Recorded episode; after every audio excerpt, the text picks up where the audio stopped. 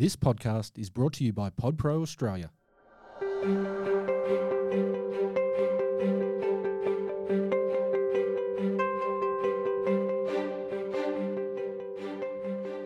Hello and welcome to the Global Glamping Podcast. My name is Adam Bell and I'm your host.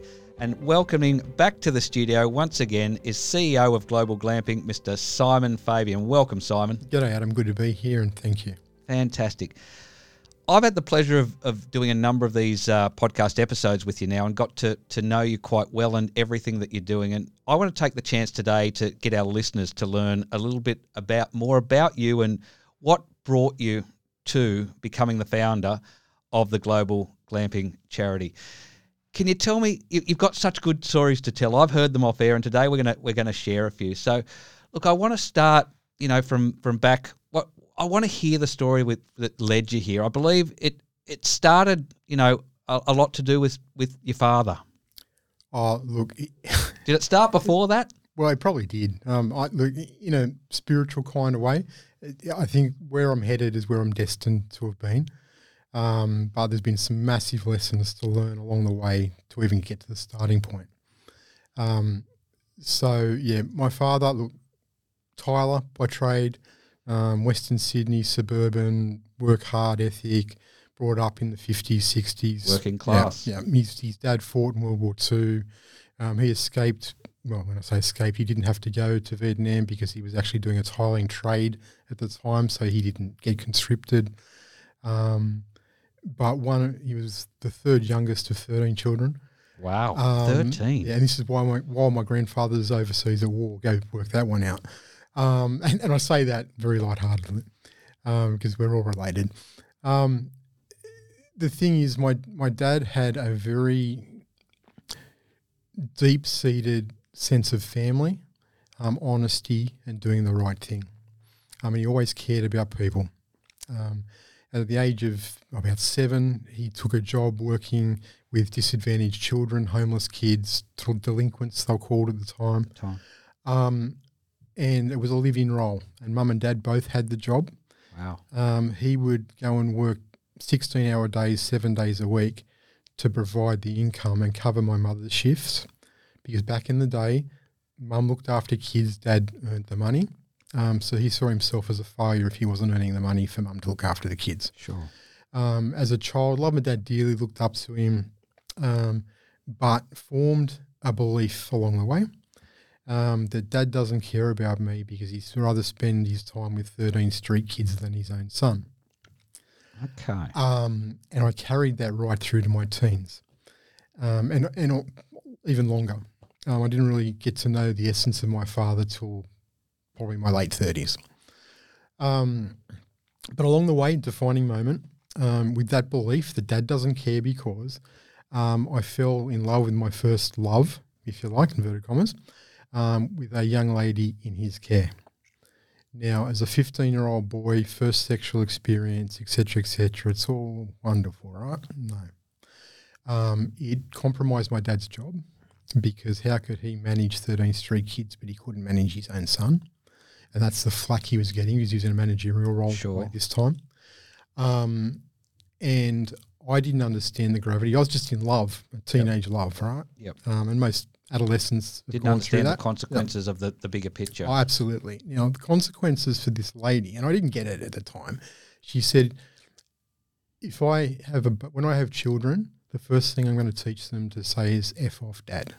Right? Wow. Um, and as a 15 year old in stupid land, um, didn't understand that. Um, the relationship didn't last too long, um, but it was very intense. Um, and I later discovered that this lady, or young girl, she was 16, um, had been raped by dad, stepdad, and mum's boyfriend on multiple occasions with her sisters. Oh, goodness. Um, so not only did I almost cost my dad his job, but I would have compounded the damage done to this girl. Now, sure, it was unintended and I had no idea, but it still created damage. Mm-hmm. Um, so for, for me, that was like a massive guilt factor. Um, and I carried that through my life. Right? Shortly after that, Um, fell for another girl in love again. Um, four years later, I was convinced I was going to marry her. I was 20. Um, she just packs up one day and leaves me for another guy and marries him. So my defining moment around that was you can't trust women because they're just going to use you and abuse you. Uh, my now wife, who I've been married to for many years, Yep. um, suffered my attitude, not in a, a physical, violent way, but just having a bad attitude Yep. for many years. Um, and it wasn't until she almost left me and my kids wouldn't talk to me that I had yet another defining moment, which was, hey, 20 years ago, you got all this wrong. You got to fix yourself up.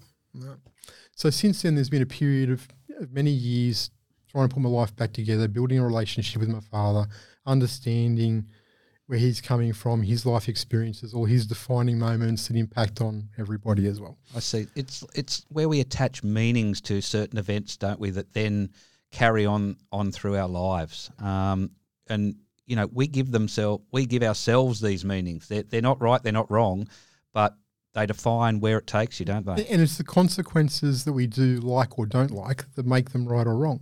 Mm. right? Um, I didn't like any of my consequences, right? um, which led to some personal development after I become lucky enough in my 40s to financially retire. Um, and I discovered that I've got this inner essence, if you like, to give so much to the world. Yet I've been closed to all of that because of my own brokenness, if you like.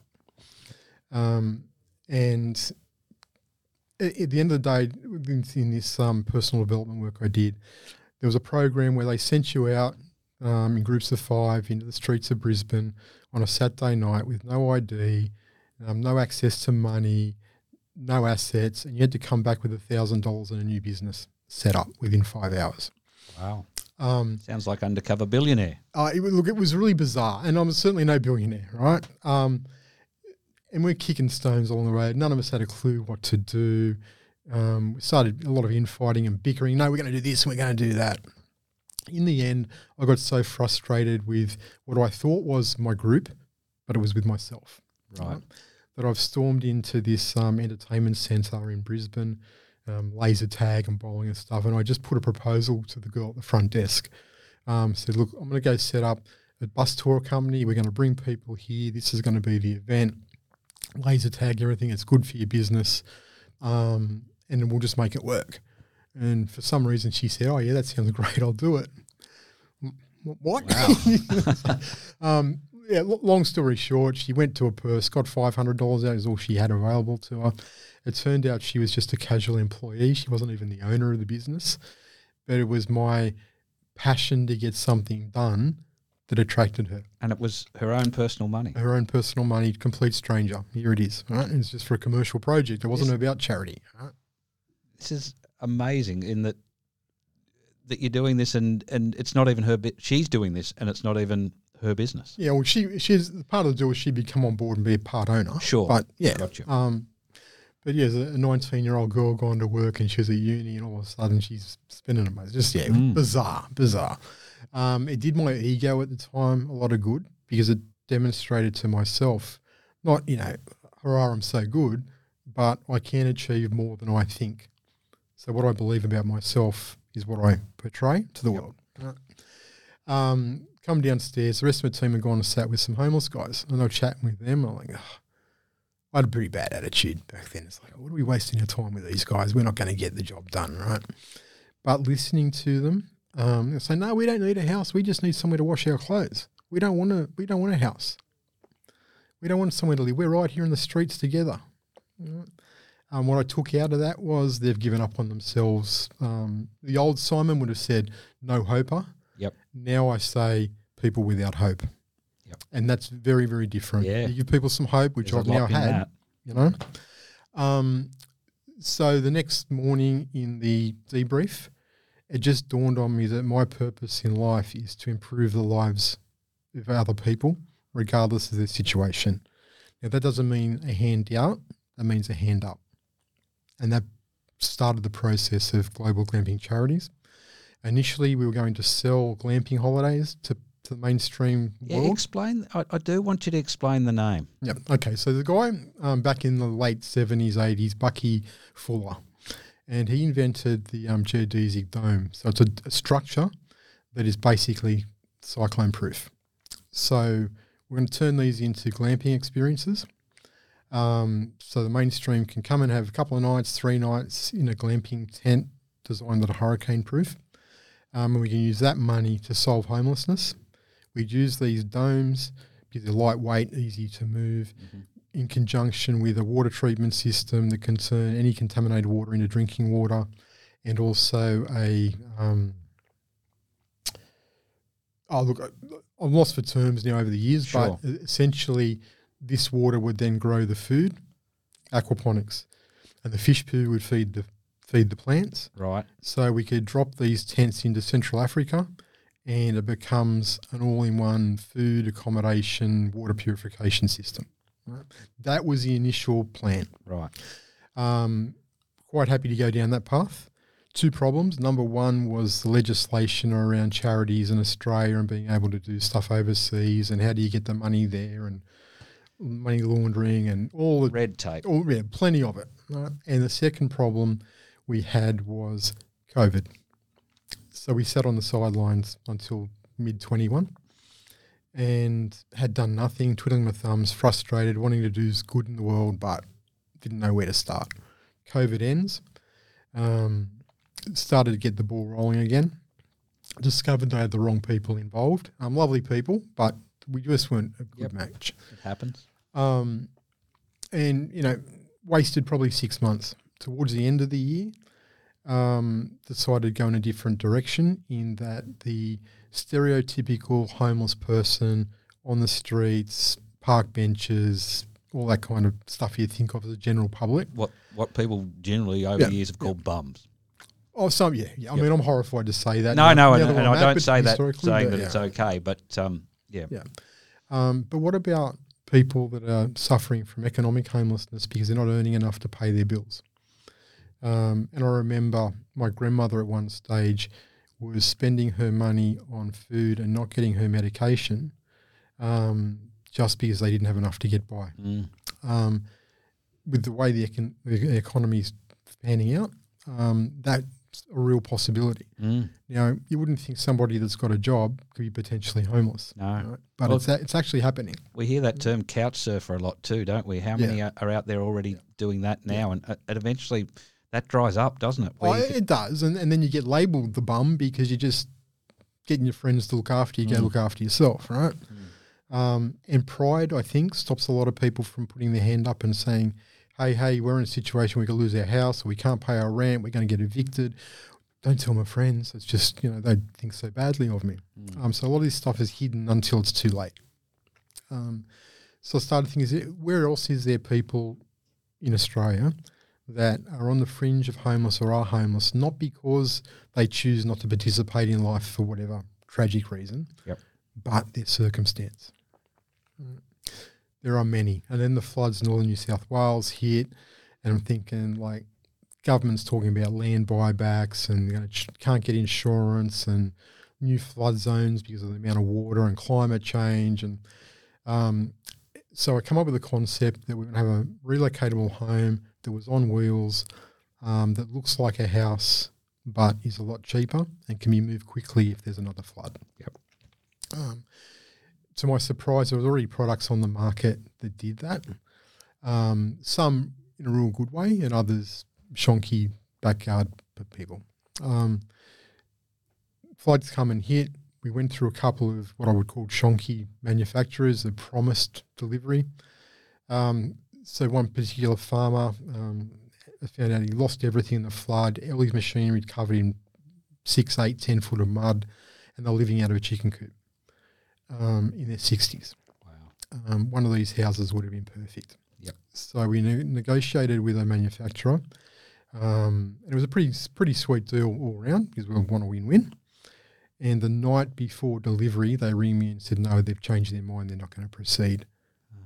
Um, and I've had to, Heartbreaking. well, not well, heartbreaking for me. But what about these farmers that Mm, were that- expecting a house the next day? They laid concrete down to put this house on. They were ready to go, and I was left pulling up at the farm. They're like all excited, and I've just given them this bad news, and it's tears all round. It was just horrible. Mm. Um, at first I'm like, oh, I just give up. I'm not going to bother. This is just all too, Too hard, right? And then I started thinking about my dad's teachings that I didn't realize were teachings, um, particularly later in his life. And he said to me, if you have the resource, or if you see a problem in the world and you have the resources to fix it, you have an obligation, son, to get off your ass and go and fix it. And I'm like, whatever, dad, like, you know. But it was so true. And it's just all these different life circumstances and these defining moments and my beliefs and my guilt and everything else crystallized in that moment to know this is what I've got to do for the rest of my life. Yep. Um, so my physical goal is 360,000 people before I die to help. Um, whether I get there or not, I leave it in, I'll say God's hands, but it's just the universe, whatever you want to term, right? The unknown, right? Well, that's Or brought fate. it's brought you to here, and and you've now got the basis to be able to to to, to do that. Yeah, and and the funny thing is, um, and we may not have enough time today, but it took all this happening and three years of effort, and then having a stroke and being diabe- diagnosed with diabetes and all these other health issues just three months ago, Yep.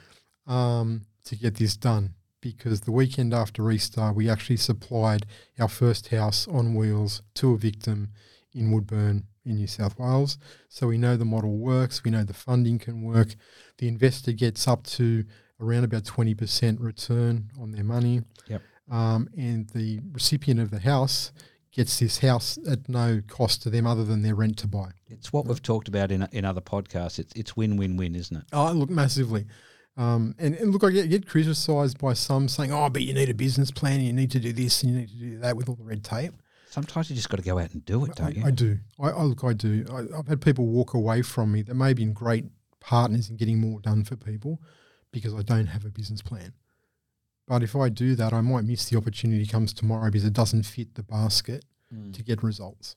Yep. And you know we've now got property developers involved that want to um, co-venture in projects that open up more opportunities for traditional housing for the homeless. Yep. Um, so yeah. You talk about defining moments, and and you've had plenty in your life. The stroke did that change your outlook at all? What was there anything that sort of was there a dramatic shift from that point on for you, Simon? in so many different angles. Um, prior to the stroke, and I'm certainly ashamed of this, um, I just had head down, working hard all the time, driving around, meetings, whatever. My diet consisted of, you know, your key three junk food items: McDonald's, KFC, and Pizza Hut or pizza, right? Um, and I blew out to 163 kilo. Now, looking back, that probably started when I was 25, and I'm now in my early 50s. So an adult lifetime of just Sure. eating junk um, and just being focused on work. Um, the diabetes, as we've spoken about earlier, eats away at your organs if it's undiagnosed and stuff like that. So it's some other health issues along the way um, that are probably for an R-rated podcast. Sure.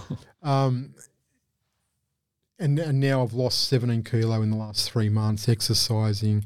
But the biggest change is I now appreciate family and the relationships of loved ones.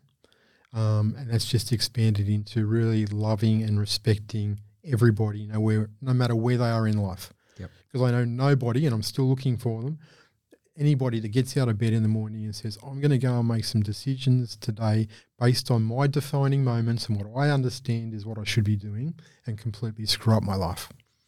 But how many of us actually screw up our lives to varying descent? descent how many of us screw up our lives to various degrees Mm-hmm. um, just by making a decision in a moment Yep. that we didn't realize was going to have these other consequences? Consequences. Yeah. That's right. So judge no one.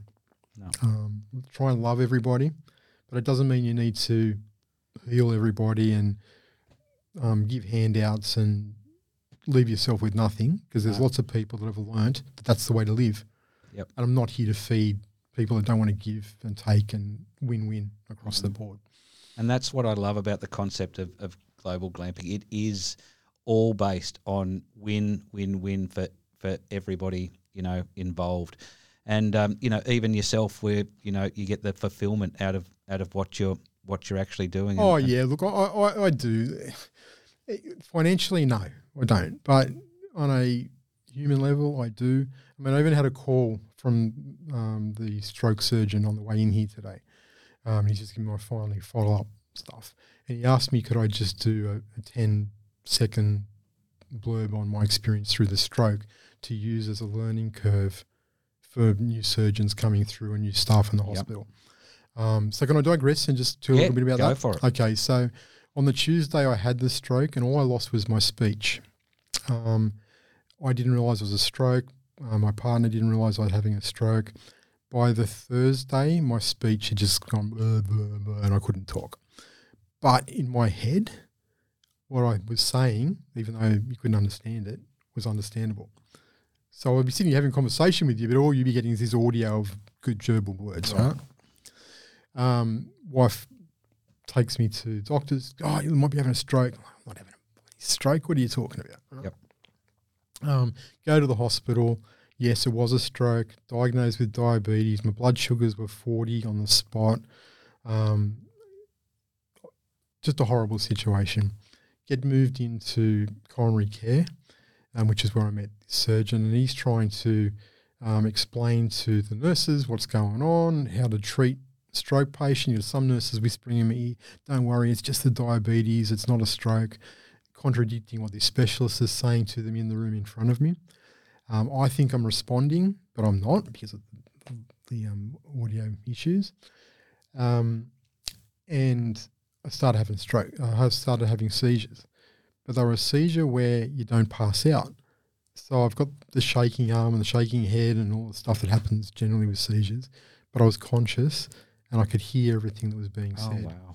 But they couldn't understand me. So mm. somewhere along the line, they thought, "Oh, this guy's losing the plot. He doesn't understand."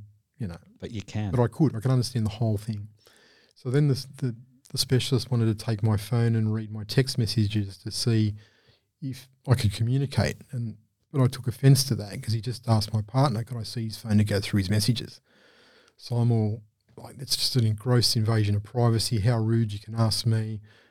I had no idea he couldn't understand me. understand. No. Yeah. So I'm trying to kick him all out of the room and and um, call him a pack of circus clowns because I'm not your caged animal that you come to look at. Get out, get out. Um, it was really offensive so I, and what I thought, Mhm. but I didn't understand any of it. Thank goodness. Um, to the point that he was going to walk out and not treat me, and I'm sort of going, oh, oh, oh no, come back. um, and it's at that point that I realize that they're judging me based on what I'm presenting. They don't understand what's really going on. In life, it's exactly the same. And if, Everyone's got a story. We just don't know it, don't they? yeah, and looking in the medical position for um, the medical situation for the purpose of the giving this to the doctor, I think what the medical staff need to understand is that what's going on in the person's brain may not match what they're seeing in the physical world, and just take a step back and think about it rather than rush in with the solution because they know best. Um, I look to be honest. I thought I knew best. I wasn't having a stroke. What are you talking about? You're all fools. So I'm no different. It's not a criticism. I just think it's something we can learn as A human beings. You know Yep. that Sure. we, we all do what we think, not what we necessarily should be doing. So Fantastic. Look, we're we're out of time. Um, but look, thank you for opening up today. I, I particularly wanted to do this episode with you because quite often, um, you know, from from the outside looking in, people question the intentions of, of certain people and why they're doing what they're doing.